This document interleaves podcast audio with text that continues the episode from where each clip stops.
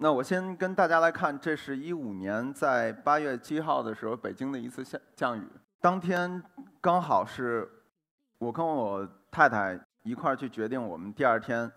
嗯，就是我们以后的婚宴要怎么做。正好讨论完了所有的这些安排了以后，我们开始回家，就发现下冰雹，然后下大雨。这场雨呢，就我一直走了四公里，然后我们慢慢慢慢慢慢走到门口，就发现整个我们家周边的区域全都被淹了。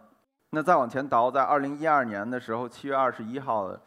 北京也有这么一场暴雨，它大概在十几个小时里头下了一百多毫米的雨。我们北京一年啊，大概有六百多毫米的总的降雨，就这一天就已经下了一百七十多毫米，所以这一部分呢，这个是六十一年以来最强的这个暴雨，整个交通都瘫痪了。后来在二零一二年的七二幺以后呢，我们北京在大概在二环和三环里头修了十八个调蓄池，两个泵站。那到了一八年的情况呢，七月十八号回龙观的区域，那也是被淹掉了。包括零七年的时候，我们能看到济南的那一场暴雨。其实济南是有很大的一个坡的一个城市，那么特别大的雨下下来，而且我们能看啊，它是一百五十一毫米的降雨，就在一到两个小时以后，哗一下所有的都下来，在马路上形成一道一道冲的洪水。好多的这个车就明显的是被这个道路的洪水整个给冲洒，然后人也确实有很多人就因为这个去世了。这个城市我们都在用，然后每到夏季的时候，我们就会担心这个城市会不会去看海。那其实我们现在每年都会遭遇这样的问题。我们再回过头来看，那雨水还有好多其他的问题啊，包括第一个，这个是我们在一个项目上拍到的一个照片，这个是。这个的上面呢是一个农贸市场，这个农贸市场就有这么多的整个的脏东西在管网里头，一次下雨就全被冲下来。所以我们为什么河到现在为止我们治不干净，那跟雨水的污染有一定关系。这是在贵阳的一个叫做南明河，这是我老师拍的一张照片。那这个整个这个南明河呢，本来是很清澈的这个水。特别好的水，有人在那钓鱼，有人在那游泳。一场雨下来以后，所有的这个污水、雨水集中在一个口里头，全部都漫出去，这河道就没法要了。我们就处在这个情况下，生活在这个城市里头。所以今天我们就想说说城市排水是什么意思。对，我我就是因为特别怕忘了介绍自己哈，所以就特意在这个位置打了这个整个引号。那我是一个。大概做了从第一个项目到现在大概十年的一个城市排水的工程师，我叫赵阳。今天我想跟大家说的是我们城市排水到底出了哪些问题。那我们先回过头来，我们想大概跟大家谈谈，就是你眼里的管网和我们城市专业工程师里的管网有什么样的不一样，和他们都是什么东西。我们提到排水的时候，往往大家看到的就是这些大型的管道啊，这是我们拿的一个项目的图。那这里面所有看到的黄色的线、蓝色的线，一个一个点都是一个一个排水口，然后包括一个一个、一段一段的这个管道。这个城市里头所有地区都会有，因为这些水是总要排走的。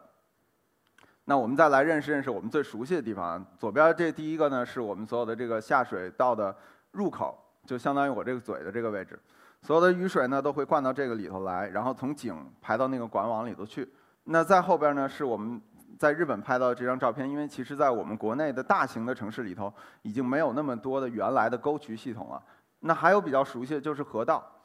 河道也是我们自己排水的一部分，因为你的水总要最后排到河里头去，河要排到江里面去，江要排到海里面去。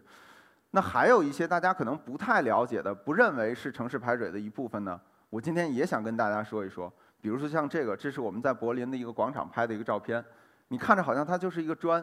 但实际上，这个砖和砖之间是有筑起来的很小的这个窄的这个条，这个小小的窄的这部分条呢，会导致两个砖不可能完全贴合在一块儿，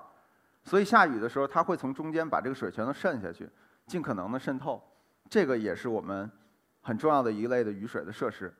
然后这个呢，是我们在荷兰的一个停车场拍的一个照片，看到的这个雨水口呢，我们今天在这个位置我就不想讲这个太多，更多的是这一条路。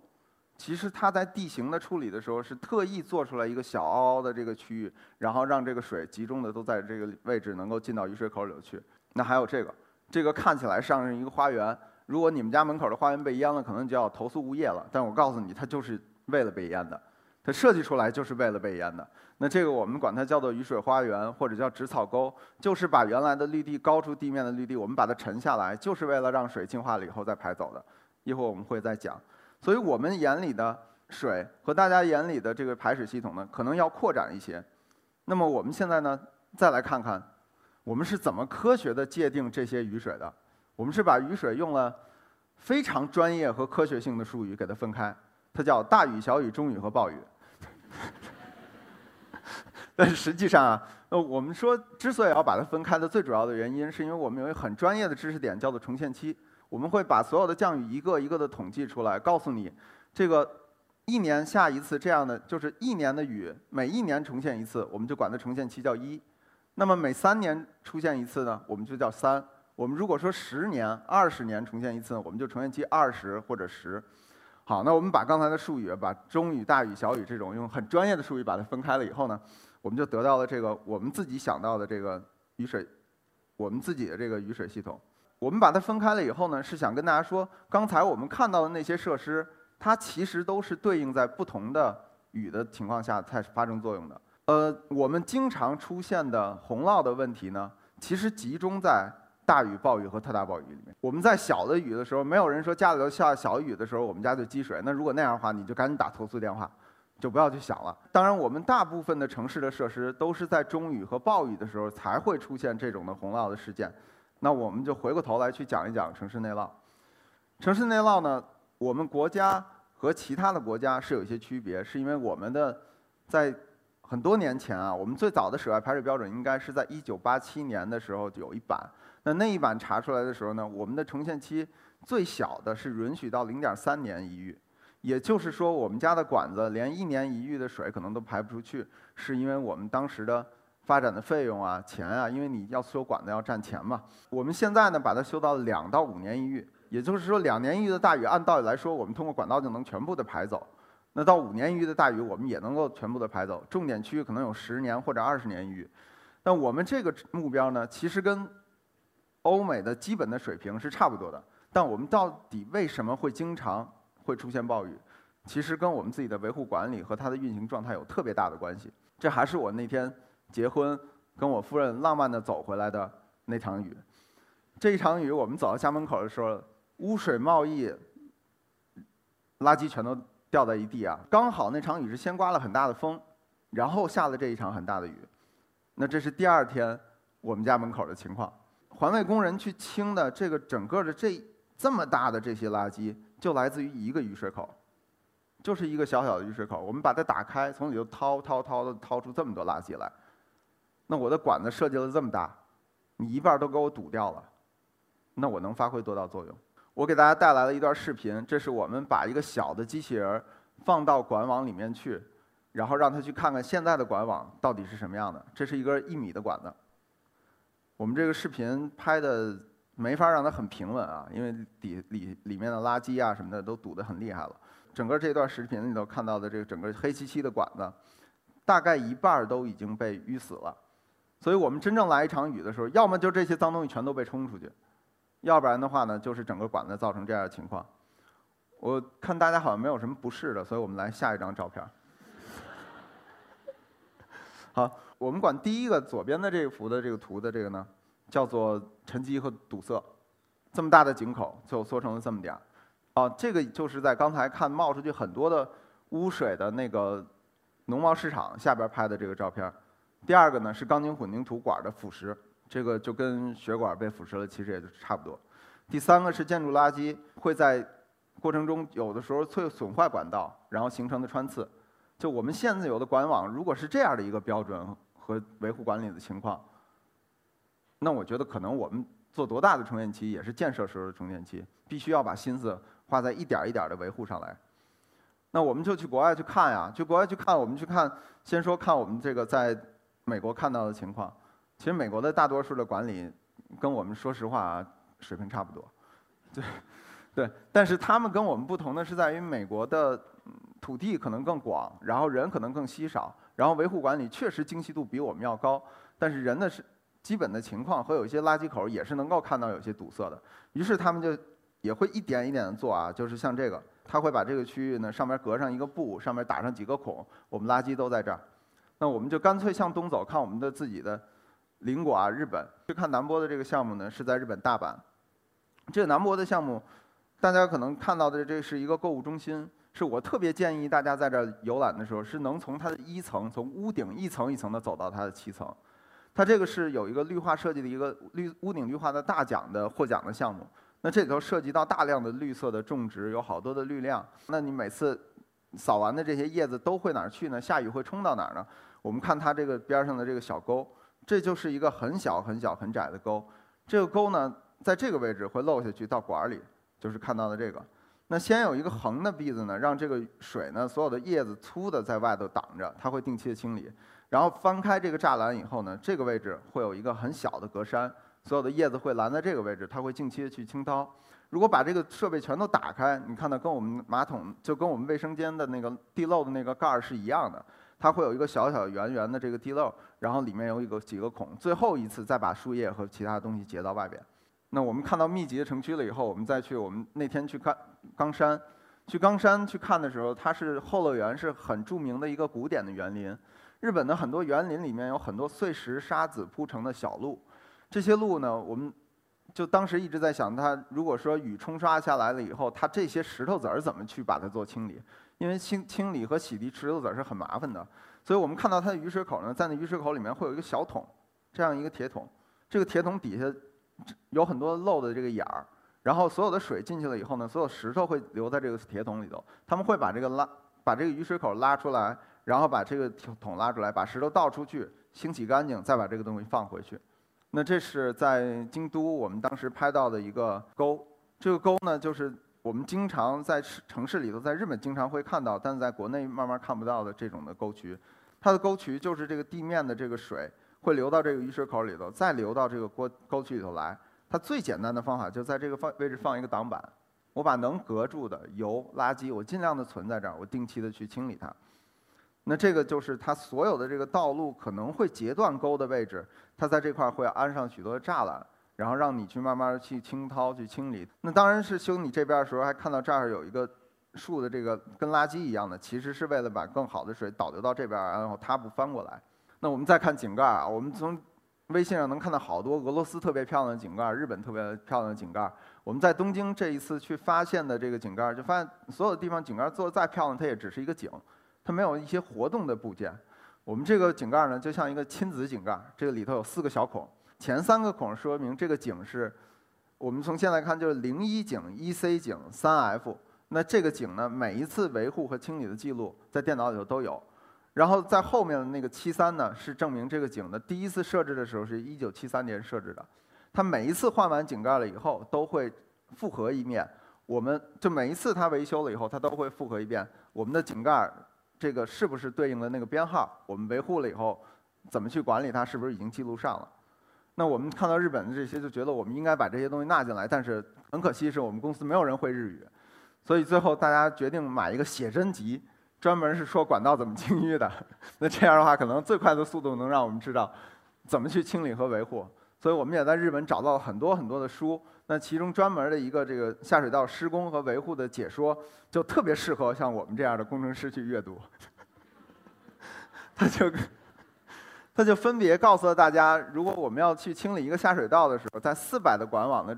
这四百，我们指的就相当于是零点四米，我们是毫米单位。 那八百的管怎么清？两千的管怎么清？要从哪个位置作业井怎么下去？然后需要是不是在你清理之前要把前一个井给堵上？因为那个水可能会冒进来，让你清理的工作都白费。那我们就把这个一一的阅读了以后，我们也是希望慢慢的把它翻译出来，然后发给大家。主要文字量比较小，也比较好翻译。刚才看到的那个井，我们我们现在的很多的工作其实就放到了现在垃圾的清运和管理上，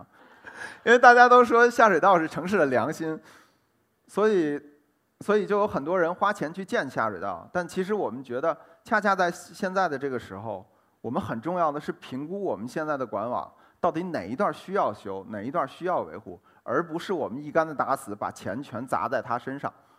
所以我们现在做的最基本的一个工作，其实特别简单，就是你一段一段的去开井，然后去把机器放进去，然后看它到底是淤积还是堵塞，到底有什么问题，你把它全清楚了，你再决定。我是把这一段翻开了修，还是我们把这一段完全就打破，把所有的道路全都翻过来，我再干脆再埋一根。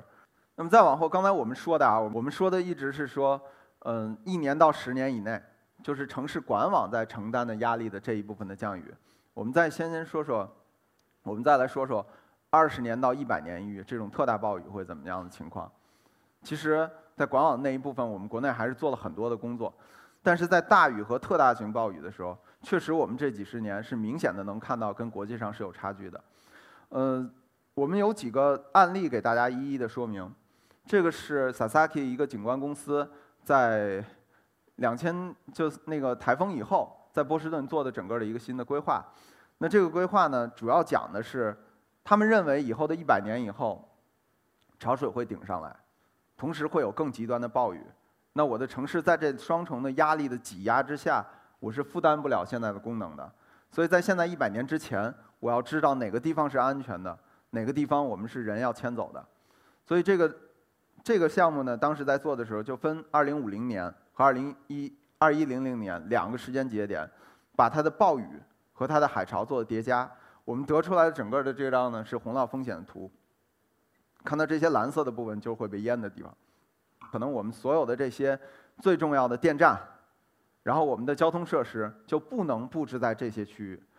那我们的人口可能要慢慢往其他的区域去迁移，所以他们在用洪涝风险管理的图去管理这个城市到底哪部分该建，哪部分不该建。其实我们太熟悉这个了。刚才青岛那个视频，其中说的有一句话，我觉得说的特别的正确。这个正确的话就叫做：高处的地方几乎都没有积水。我们每一年到洪涝的时候，都会发现会有好多的微信上会写：故宫六百年从来被没被淹过，青岛修的下水道，德国人的良心，种种种种这类。其实我觉得大家要客观的认识这个事情。就这个事情呢，故宫这么多年没有被淹的很重要的原因，是在于当时在建设的时候，它是可以选到一块比较高的地方的。如果大家有兴趣去翻一翻广州的这几十年的变化，去翻一翻福州这几十年的变化，都会发现人临水而居的会时候会找一个比较高，然后离水也比较近的地方。那这个区域呢，就不太会积水。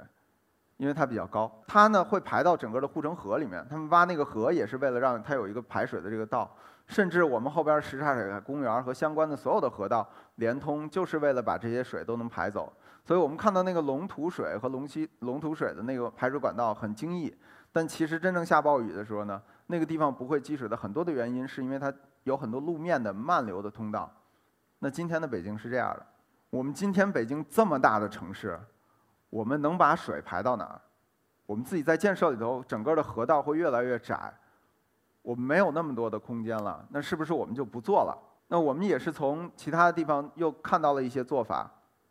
这是其实是基于洪涝风险图很普遍的做法。这个是在美国丹佛，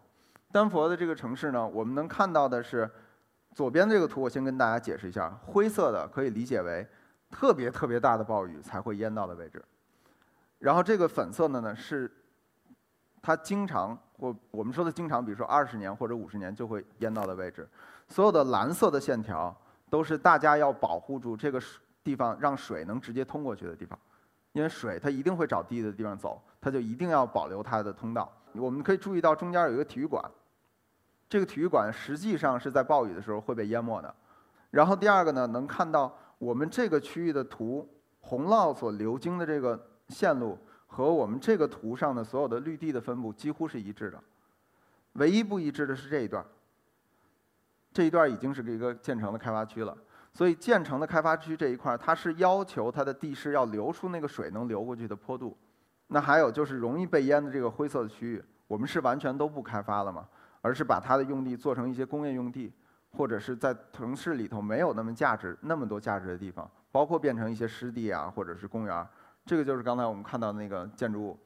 就是整个的体育场。那体育场的下边的这一块位置呢，都是容可以被淹的。所以体育场的真正的这块有一个一直往上走的这个坡，真正的地基是高于地面很多的，是为了体育场的主体工程不会被淹。就这张图片是丹佛的，我们刚才说在绿地和绿地之间的那一块一定要留出来的预留的径流的通道。方法也很简单，开几个小孔，然后让两边道路往中间坡。这一部分呢就变成了水要走的这个整个的流线。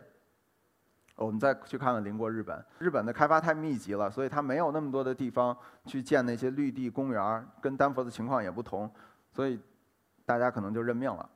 所以日本很重要的是要评估出来我们在多少年余的情况下，我们这些区域会淹两米，这些区域会淹 零点五米。看到深蓝色的区域都是会淹两米的位置，所以要留出来撤离和其他的应急抢险的通道。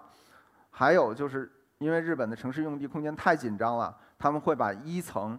留出来做专门蓄水的空间，比如说像这张图，这个是在我们今年在妙正寺川走的时候，发现沿着妙正寺川每隔那么五六百米或者是一公里就会有一个大的一个调蓄池。这个调蓄池是当这个水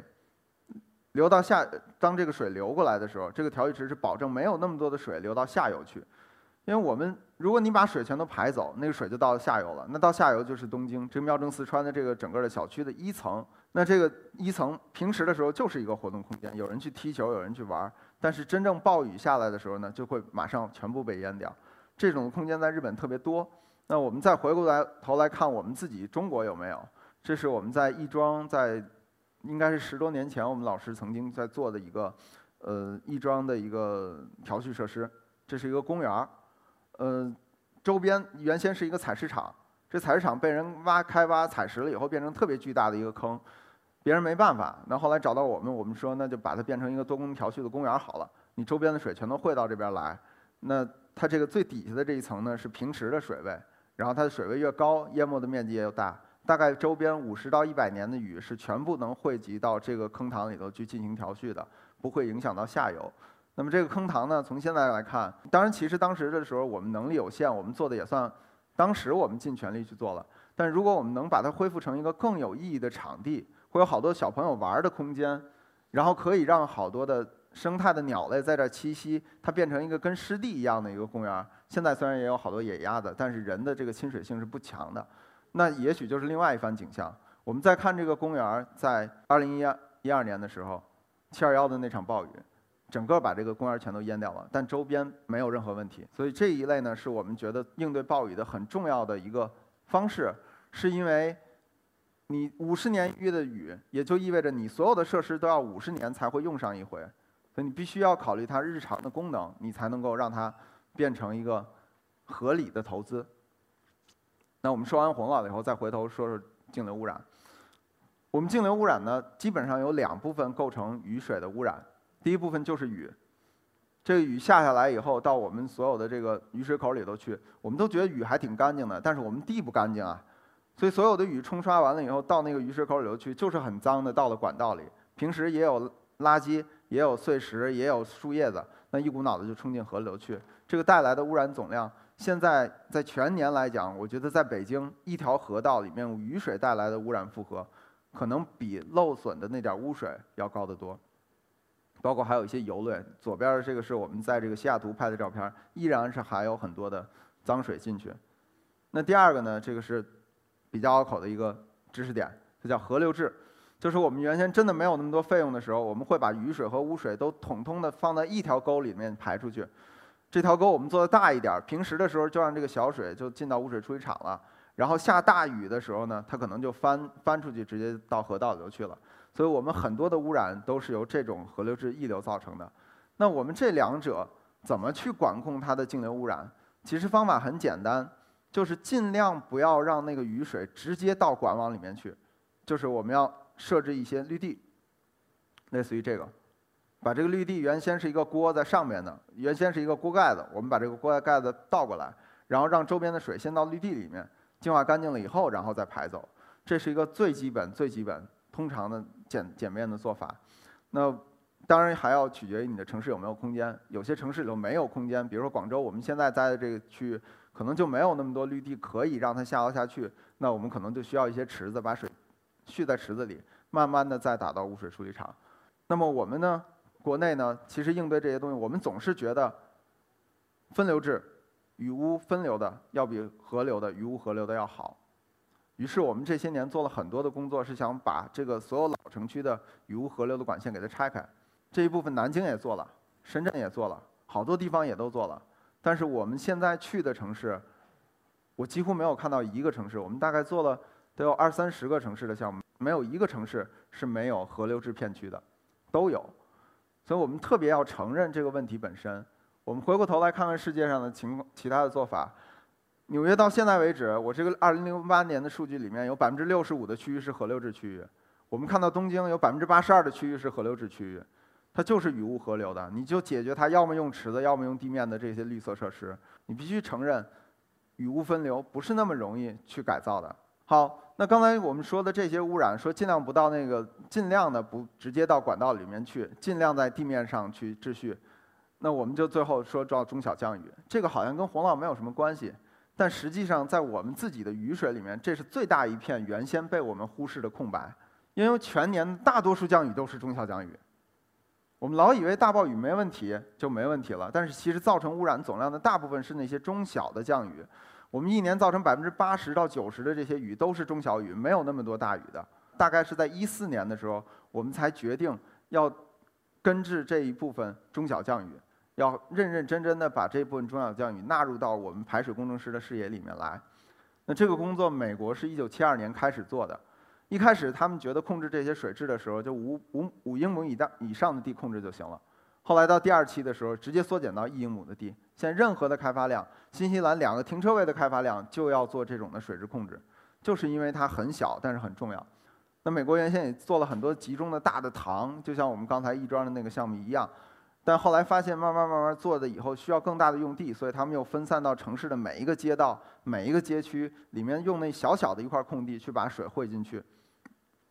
那我们中国也在做这样的工作。我举一个例子，是在我们的一个项目上，这是一个回迁的小区。我们大概在第一年看到这个小区的时候是这样的，我们觉得这个小区一定要改，所以我们把这个小区改成了这样。这个呢，中间能看到的这些呢是雨水花园，就是把水整个的流到这边去。所以屋顶的水通过雨漏管下来以后，也流到这个雨水花园。地面的铺装改了，种植上了花花草草。这个小区很便宜，改造起来也很好。后来第二年就被拿来晒东西了。对，但当然我们种的树的距离可能刚好，大家能把那个绳拉起来晒被子，然后也可能我们的这个雨水口杀鱼啊或者什么的会更方便。呃，我们原先觉得这个情况其实还挺糟糕的。但是后来到第三年的时候，我们真正适应了那些东西以后，就发现有一些我们做的位置不对的雨水花园消失了。那真的是位置对的雨水花园留下来以后，大家还挺愿意用，没有对大家造成影响。慢慢慢慢，这个小区就既不是我们理想中的那个状态，但也不是完全没用。它就是一个确实是起到了很大的作用，但是就相融合的这样一个项目。那回过头来，我们再回过头来看我们自己的洪涝。然后污染，我们还没有说我们自己水的这个整个的用水的问题，我们水资源也来越来越少。其实回到我们这边，今天本来想跟大家讲的是，它是因为水文循环的改变，因为城市里面的硬化的面积越多，这些水就会被带走。你的水文循环的会改变，就会发现城市跟自然的条件就不一样了。那我呢，做排水，我只有三十多岁，三十多岁里面有十年，我就全都在做排水的这个事情。那这个排水的事情，其实这几年来给我自己工作最大的感受，就是我们是一定要认清楚我们跟别人的差距。然后排水的这个事情没有那么多的窍门，就是你要一段一段的管去排，你就是要一个一个小区的去做，你就是要一点一点的把自己赶上去。如果你自己觉得自己没问题，我做得很好，我适应现在的条件，那你就不知道自己往哪儿走。所以这几年的工作，其实对我来讲最重要的，可能还是要认清现在的现实和问题，然后实事求是、扎扎实实去做。谢谢大家。